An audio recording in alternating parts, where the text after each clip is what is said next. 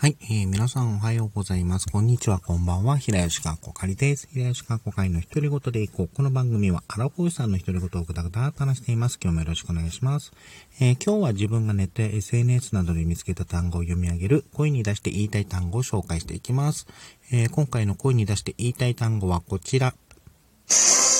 え、ストロビレーション。はい、これあの、生物学の用語らしいんですけれども、えー、別名、えー、オーブン体成形とも呼ぶんだそうです。あの、無性生殖の形態の一つで、えー、体が自発的に大切の、あ、大切、あの、体の節ですね、のような形で分裂し、えー、個々の個体となることを、あの、ストロビレーションと呼ぶんだそうです。えー、これを知ったのはですね、あのみんな大好きで、鉄腕ダッシュですね。あの、自分もまあ、毎回楽しませて、楽しんで見てますけれども、あの、最近ですね、あの、鉄腕ダッシュ、あの、鉄腕、えー、ダッシュ海岸か。で、あの、海の生物の特集会があって、で、そこで、あの、クラゲの、あの、幼体である、えっと、エフィラっていうのを、あの、調査するっていう話から出てきたんですけれども、まあ、そこでですね、あの、クラゲの生態、あの、卵から生まれて、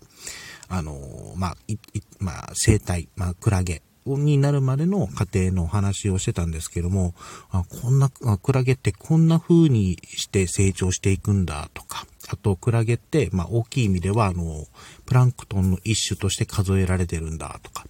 思っても、べあの、20兵では足りないぐらい勉強になったんですけれども、えっ、ー、と、まあ、クラゲって、その、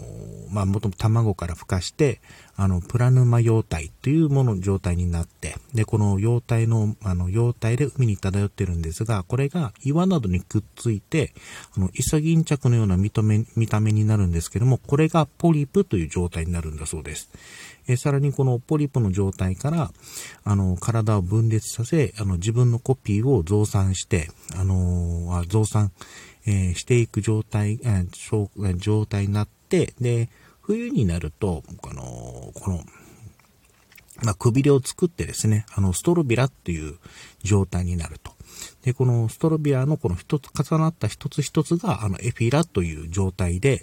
で、このエフィラは、あの、成長すると、このストロビラから、まあ、剥がれて、あの、まあ、一匹のクラゲとして、えー、なっていくと。で、さらにこのクラ、あの、エフィラとなったクラゲが、あの、プランクトンなどを食べて成長していくと、まあ、よく見る形のクラゲになるんですけども、で、大きくなったクラゲのことは、この状態のクラゲのことを、あの、メドゥーサ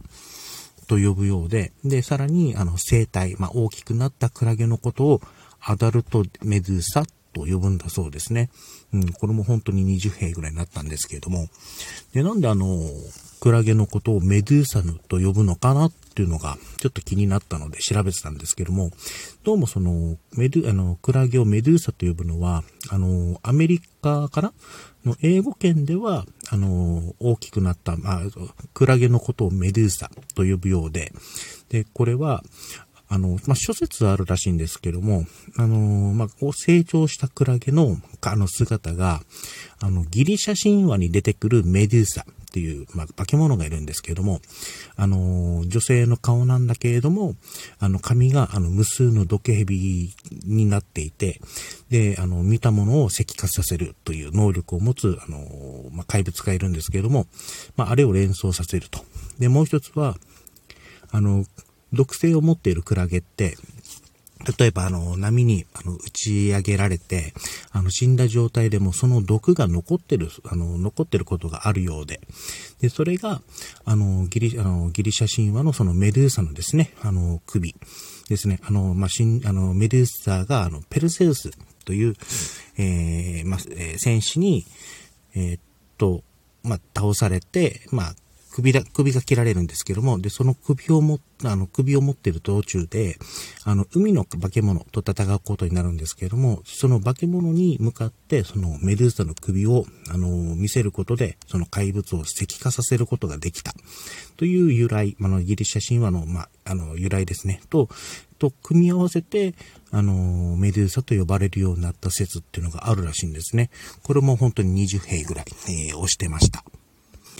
なんか最近ではその、まあ、水族館などで、あの、クラゲ専門の水族館があるようで、まあ、十分その、え、水族館って頻繁に行くわけではないんですけれども、あの、まあ、クラゲってなんかプカプカ浮いてるのを見て癒されるという話とかよく聞くんですけれども、なんか自分もその、クラゲとか見に、まあ、行って、、あの、癒されたいと思いますし、そのクラゲ専門の、その水族館とかも行って、いろんなす、あの、いろんなクラゲを見てみない、見てみたいなと、えー、思いますね。あの、まあ、今回のネタ、この話をするにあたって、ちょっとネットを軽く見たんですけども、あの、巨大な、そのクラゲだったりとか、あの、本当これクラゲなの？っていうぐらいの、なんだ、ちょっと奇抜というのかな？あのちょっと、あの、すごい形、すごい形というか、なんか無数の、なんか光の線をまとったようなクラゲとか、あの、いたので、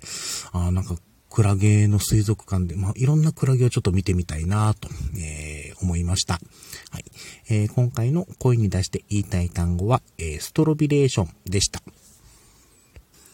あ、さっきですね、あのー、なんかすごい、すごいというか、なんか光の帯みたいなクラゲがいるってお話ししたんですけども、ちょっとツイッターであの確認したらですね、あの、サイケデリックメデューサっていうのもいるらしいんです。っていう名前で親しまれているあのクラゲがいるようで、あのー、まあ、体がローズピンクの色になってて、で、無数の、あのー、えー、触手かな？が、あのー、飛び出し、あのー、飛び、飛び出してるというか、まとっているクラゲがいるんですけども、これとか見てるとなんかほんとすごいなと思って、えー、見てましたね。うん。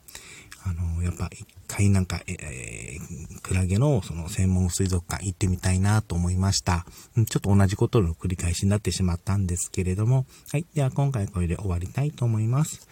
お相手は平吉川子会でした。最後まで聞いていただいてありがとうございました。それではまた。